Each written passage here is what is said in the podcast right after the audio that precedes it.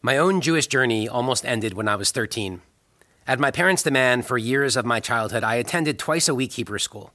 Like so many other stories I have heard, I too disliked it immensely. It didn't speak to me. I didn't sense the joy or grasp the meaning. It left no imprint on my emerging and maturing mind.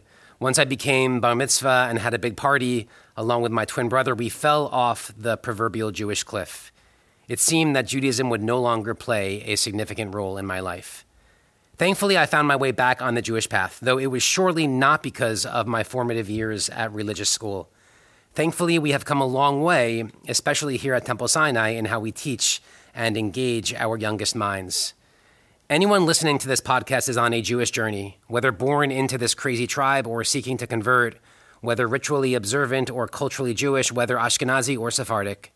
We are all like Abraham and Sarah in some ways, seeking meaning, called to the unknown. Welcome to Seeking Sinai, the monthly podcast of Temple Sinai in Atlanta, where we explore the great spiritual questions of our day. We continue our exploration of Jewish journeys on a quest to inspire and derive meaning from the amazing people around us. We are here with one such person today, and I'm so honored and excited to sit here with Rachel Moldovan, Director of Youth Learning and Engagement. Rachel is a force of nature around this building and is responsible for so much of what makes Sinai a shining light in the community. Essentially, she is the reason why we no longer have the same sad stories that I shared just a few moments ago. Bruchim Habaim, welcome from wherever you are listening. I'm Rabbi Natan, Director of Adult Learning. I'm happy you are with us.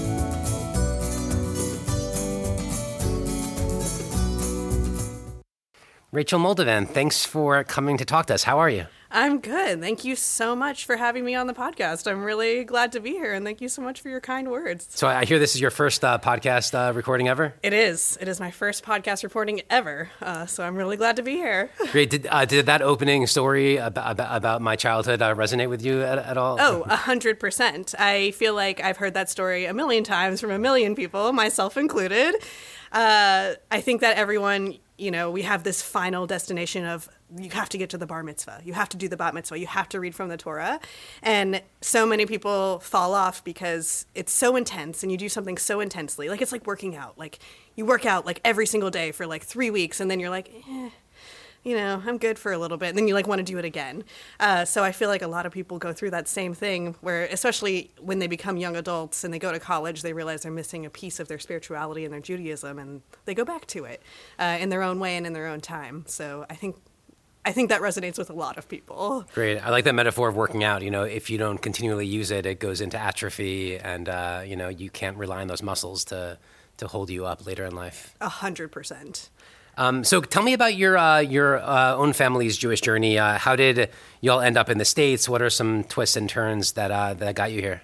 Yeah, that's a great question. So, my mom was born in Havana, Cuba, and she was not born Jewish. Uh, they fled Cuba when Castro took over, Fidel Castro, and they came here with like one suitcase. They moved to Atlanta because that's where they knew, and they've been here ever since. Uh, so then, you know, they grew up. Um, there's lots of stories about, you know, my abuelo like heating the house with a propane uh, tank uh, because that's what they had, and they laugh about it because the way my family operates is, you know, laughing through our trauma. Mm-hmm. um, so th- there's a lot of jokes, and that's why we're all in therapy. But uh, is, is, that how you got your your your, your normal laughter that accompanies you? Uh, yes, that... everything's a joke. Um, everything's hilarious. No, uh, but uh, so that so my mom found Judaism by meeting my dad, and my dad grew up Jewish. He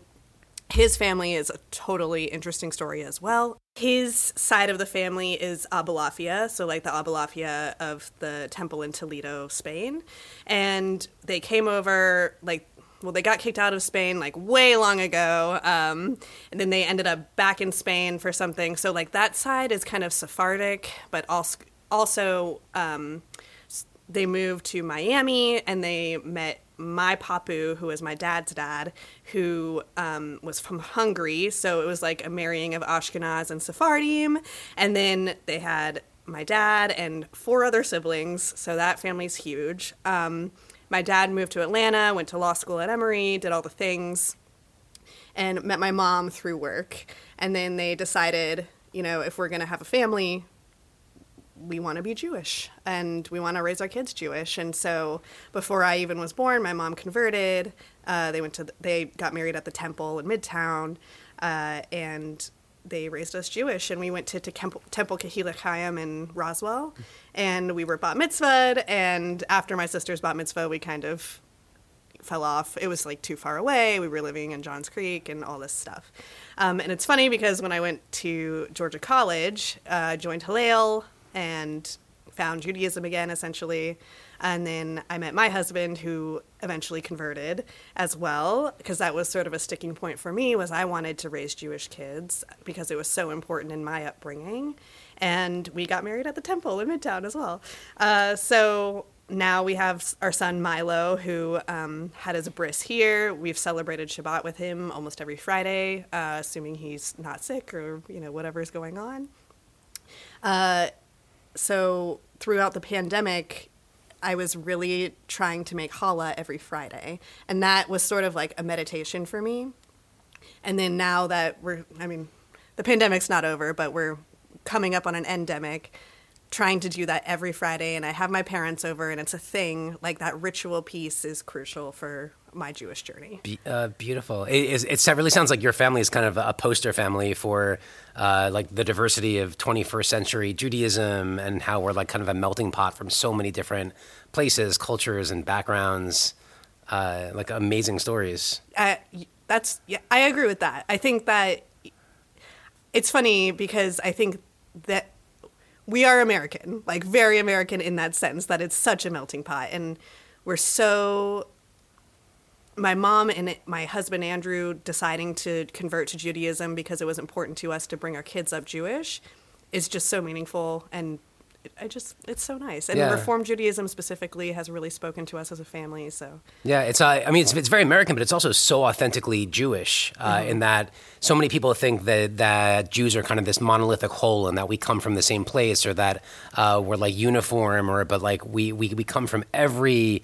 Uh, corner of the world from every uh, possible uh, place and race and nation, and so it's uh, it's uh, it's a beautiful way to embody that. A hundred percent, I agree with that. Uh, what about your um your uh, journey in Judaism now? Like, would you consider yourself more of a uh, a religious Jew, a, cul- a, a, a, cultural kind of peoplehood kind of Jew? Like, well, how would you describe that? Oh, that's it's such a good question because I think that's something I grapple with on a daily basis. I think ritually doing Shabbat, ritually doing Shabbat is my thing. Like I'm like, this is what we're gonna do to be Jewish this week, even if I haven't done anything else. Um, I think culturally, I definitely identify as Jewish as well, just because I was brought up so Jewish. Um, my dad took me to shul like every Friday, sometimes every Saturday. Uh, he was really intent about that. And then in terms of, um, you know, peoplehood, I think because of my upbringing and the diversity, I think of peoplehood as a different. I don't necessarily think like the way that everybody in the Jewish community thinks Jewish peoplehood looks. I the way peoplehood looks to me is diversity, and so. Mm-hmm. You know, my husband is just as Jewish as I am, even though he did convert. And, you know, Milo's just as Jewish as uh, I am, even though my mom wasn't Jewish. I think that there's a lot of identity is sort of concentric circles that I'm trying to figure out. And yeah. I think that I grapple with, and I'm not the only one that grapples with our own identity every day. And so, in terms of like identifying with Judaism, I would say ritually, culturally, and definitely peoplehood as well. Great. Um, we're uh, we're recording the uh, this podcast now live during the Festival of Lights, uh, Hanukkah. What um, this is like one of the most versatile of Jewish holidays. Its its meaning has changed so much over the centuries. Uh, what does uh, Hanukkah mean to you? What do you think uh, it should mean to the Jewish people? Well, Hanukkah, of course, is the Festival of Lights, and I think you know it's funny. Today also is winter solstice. It's the longest night of the year, and I think making sure that we always find light in the darkness. I always think of Albus Dumbledore in Harry Potter when he talks about, you know, fighting light in the darkness, and I think that's perfect for our people all the time, um, for most people. And I think that, you know, this holiday, of course, it's not necessarily a huge holiday for the Jewish people, but I think it's very important to recognize that there is light at the end of the tunnel in the middle of winter. I mean, we're about to have a whole weekend of just negative temps. Um, well, okay, not negative. It's like 30 degrees, but, But to for- Atlanta, but it feels Atlanta, negative. yeah, yeah. um, so I think that the, Hanukkah is important in that sense. It's not necessarily about the presents, um, even though it is fun to give presents.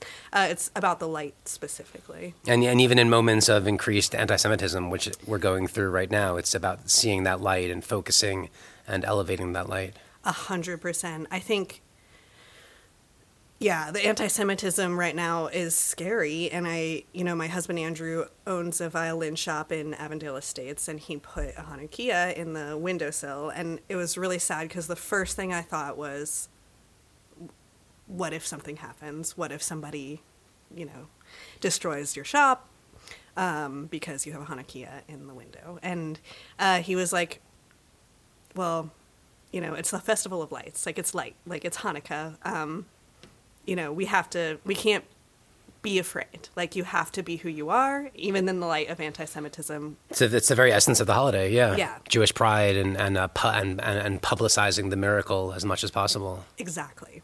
Exactly. What um? So let's pivot a little bit and, and talk about um about your role here. Uh, one of the central mitzvot uh, in Judaism is uh, we say in the words of Hafta Vishinantam Levanecha, and, you will teach your children. Uh, in your role, you see a lot of children pass through these doors, and you're responsible for teaching some of the beauty of our heritage lasting thousands of years. Um, it's a pretty huge responsibility.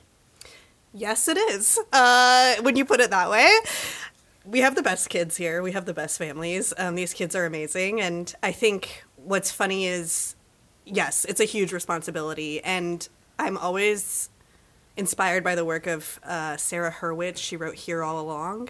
And I saw her speak at a conference and she signed the copy of the book. And she always talks about, like, this is a huge responsibility, especially in today's day and age when you are essentially, like, some families, not all families, some families are outsourcing their kids' Jewish education.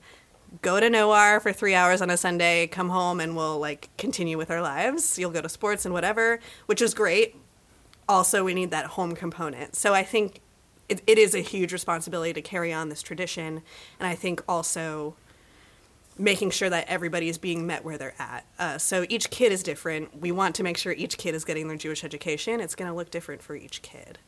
Definitely. What What are you um in, in in running these programs, Noar uh, on Sunday and everything else? What are you most uh, impressed by, and what are some things that maybe keep you up at night? Yeah. So in terms of the kids, what I'm most impressed by is their resilience. Uh, and, you know, I could deep dive into, you know, the gener- you know, generational trauma of like the Jewish people and how everyone's resilient. Uh, but what I notice most is they're, you know, I've been here through the pandemic. They've bounced back and forth between different things. Every Sunday, these kids are coming. They're excited to be here. They want to be here. They're learning they're making Jewish friends. So that's what I'm most impressed by. And of course, I, I have to shout out the Noar teachers. I mean, talk about resilience. Like, you know, these teachers, most of these teachers have been with me for four or five years now. And, you know, this year we really didn't have any turnover at all. Um, so they were teaching during the pandemic and they still wanted to come back and teach in person. Amazing. Uh, it's Yeah, amazing. yeah. Uh, so it just shows how important it is for all these people to make sure that these kids are getting their Jewish education. The thing that keeps me up at night is what we mentioned before about anti Semitism, especially knowing that some of these kids are going to college and they're going to encounter some stuff that they are they're not necessarily ready for. I think about here we we teach what we need to teach. We try to address anti-Semitism in a way that makes sense for them without, you know, crushing their Jewish spirit or their Jewish pride. And then they're going to go to college and there's going to be like pro, you know, extremist Palestinian groups or like that are not necessarily factually accurate and like um, gosh i can't remember the name there's some acronym uh, that was really bad a few years ago on college campuses and when they get to college they're they're going to be shaken to their core um, Yeah, unfortunately, there are many of them. There's Students for Justice in Palestine. There's Jewish Voices for Peace. There, there, there are um, there are many of them that they're going to encounter. Oh, 100%. And I am worried that they are not necessarily going to know exactly what to say to counteract that because how can you? I mean, they they're being raised here with a love of Israel. They're learning about Jewish peoplehood. They're learning about Judaism. And then we're just like go. Yeah, but is it, Um, but but but but isn't that kind of the antidote in and of itself? Like, isn't it so important that we like teach Jewish pride? That we show how much fun and um, how beautiful this heritage is, and then just in in embracing that identity, they'll be better equipped to to handle challenges. Yes, yeah, yes, that is exactly what it is. Yes, um, thank you for saying that because I can't always articulate exactly what that is. I think yes, so they'll be ready for it. I think you know I was talking to another teacher named Donna, and she was talking about how the best way to combat anti-Semitism is for them to know more Jewish stuff, like just know it. Um, that way, when a kid comes up and talks about blood libel or the elder or whatever, Yeah. uh, they can be like, okay, that's wrong because this, this, and this, and this is actually what it's about.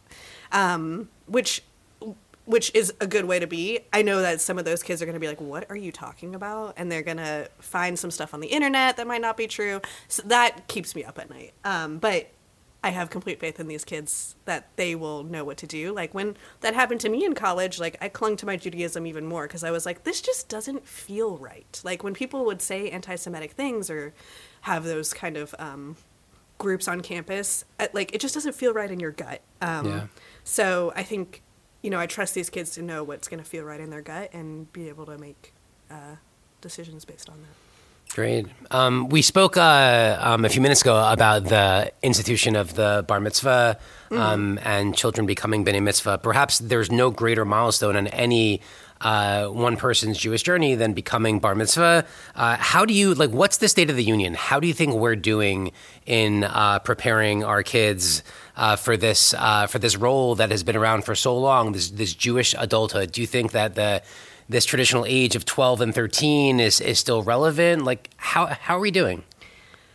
That is a great question. So, I think we're doing good. However, it is what absolutely rocked my world was when I went on Birthright, which, of course, a lot of people say that. Uh, but, you know, there were people that hadn't gone to Hebrew school for years and years, and uh, they were just in Israel for the 10 days, and they got B'nai Mitzvah, like, on the trip. And I was like, what? They can just like do that they didn't have to like go to hebrew school for like 12 Yeah. years um so that rocked my world completely because i was like i didn't know that uh so i think I mean, it was important to my family that I go to Hebrew school and all that, and it, it was important to me to be bat mitzvahed because I'm just that kind of person. I need that.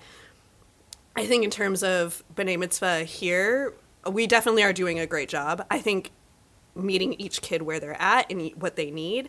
And again, it's all about family values. I don't necessarily think that b'nai mitzvah is the end all be all to if you're Jewish or not. I think we do have some Noar kids that choose not to be b'nai mitzvah, not because they don't believe in Judaism or whatever. They just don't feel like they need to learn how to read from the Torah and do the entire service in order to feel Jewish. And some of them don't want to stand in front of a bunch of people and do that. That's like really scary for them. Sure. So, I mean, some don't need a ceremony, but regardless, everyone becomes bar mitzvah when they reach the age of 12 or 13. So even without the, the ceremony, we're still preparing them for life as a, as a Jewish adult, so to Oh speak. yeah. Oh yeah. Yeah. Yeah. I okay. Yes. So hundred percent. Um, especially you know we have kids at Davis, we have kids at Epstein, like we have kids at Noar on Sundays, and they have an extra hour of Hebrew starting in fourth grade. So I think I still like the idea of twelve and thirteen. I you know in the Spanish community it's fifteen is when you become a woman. Uh, and I think that's like too late. I think 12 and 13 is exactly the pivotal point. I'm looking at our sixth graders now, and they're making connections to lots of things in the world that they, even a year ago in fifth grade, would not have made. And I'm looking at our seventh graders who have stepped up and become madrahim, and I think this is the time that they need to be adults, uh, welcomed into Jewish adulthood. So I, I do think 12 and 13 is actually a good age. Nice. So we'll keep the institution that's uh, that's escorted us for thousands of years. We'll we'll keep it the same. Yeah, Sinai. yeah. Tell tell everybody. Tell Yeah, the yeah, yeah. rabbis. Yeah, Great. yeah. Um, there's uh, one, one, one of my favorite sayings in, um, in Pirkei Avot, uh, Ethics of the Fathers and, and the Talmud is that we should encounter everyone besever panim yafot, which means with, with a cheerful countenance. Uh, you seem to embody this in every way. No matter how stressed you are, no matter uh, how busy you are, you're always uh, cheerful. You manage to find so much joy in Judaism, in your own Jewish journey, and in, in, in, making that alive for other people's journeys also. Um, how, how do you find so much joy? And how can we all find that joy as well? That is so nice. Uh, and I think, so again, with the concentric circles about identity, I think joy. Let me back up a little bit. Let me hit rewind, and I'm to go to, like, you know, in college, like, we all struggle with mental health, um, so I'm not going to sugarcoat it. But you know, I was depressed, and then I was very anxious, and the pandemic hit, and so it's like all my worst fears came true. Um, and so throughout the pandemic, I worked a lot on like trying to you know get my mental health back together, and um, and ever since then, you know, and my friend Liz, who works here as well, is always like, "Look, this is your job. It's not who you are. You you like it's not that big of a deal. Like the, everything can wait. Um, and I've tried to embody that every day since then, and then it, that has made me more joyful. And every time I walk into a classroom, I try to think about, you know, sometimes these kids, not here. I mean, our Sinai families are amazing and they're great parents. But when I was teaching in public school, I, you know, there'd be kids that I might have been the only person they talked to today, or asked them how they were, and I try to think about that when I'm interacting with adults. Uh, and I think also at another school, I was the person who got coffee creamer for all the teachers. And one of the teachers called me a happy maker. And I was like, that's really nice. But like, I also was thinking, like, well, I also want coffee creamer. Um, yeah, exactly. so I think, you know, in terms of joy, it's hard. I don't always see myself as finding joy. I think that I'm inspired by a lot of joy around me. And I think trying to find joy is difficult sometimes. And i think you know just being present in the moment and like having friends who will remind me how joyful everything is is helpful. And like you said at the beginning kind of finding that light and uh, and, and and grasping onto it. 100% yeah. Uh, so you're you're um, a pretty recent parent also which has obviously uh, changed your own jewish journey and also uh, the task of educating uh, future generations. Uh, in fact, my my youngest Mayan and your son Milo are both together uh, every day in the preschool uh-huh. Uh, infant room right downstairs. Uh, I'm curious, how has becoming a parent changed your perception slash relationship with Jewish education? Um, a lot. So I remember Brad Milo's bris, Rabbi Brad was like, "All right, you're a parent now. It's time to." Think about all the other parents you've encountered and uh, give them some grace. And I was like, oh, that's fair. Uh, and so ever since, you know, Milo's been born, I've been really intentional about like, you know, does he have like the Hanukkah books? And does he have, you know, the little Passover Seder play set and stuff? And luckily I work at a synagogue, so, you know, Pretty I can find, find, that. Yeah. yeah. Uh, so I think it, it, it's made it more fun in a sense because I can literally see him learning and uh, you know we subscribe to PJ Library and do all this stuff, and uh, it, I think just being intentional about making sure he gets exposure at such an early age is helpful. Beautiful. Uh, Rachel, uh, Todara Balach, thank you so much for joining us uh, on this conversation. It's been a real, real, pleasure. Thank you so much for having me. Whenever uh, I talk to you, like I said, my day gets brighter, uh, and I always feel better about the Jewish future, knowing that so many of our kids are entrusted to your care. Uh, thank you for all you do. I look forward to many more conversations. And to Chaz Cloud, thank you for your expert editing, publishing. Beth Schaefer for the opening and closing music. And for our listeners, wherever you are, thanks for tuning in to Seeking Sinai, the podcast of Temple Sinai Atlanta. If you have any burning questions about anything that we've discussed, please let us know. This is not just a conversation live via podcast, it's also one across time and medium. So please make yourself a part of it. Our next episodes will continue to span some diverse voices, Jewish journeys to challenge and to inspire. Until then, Setchem Shalom, go in peace.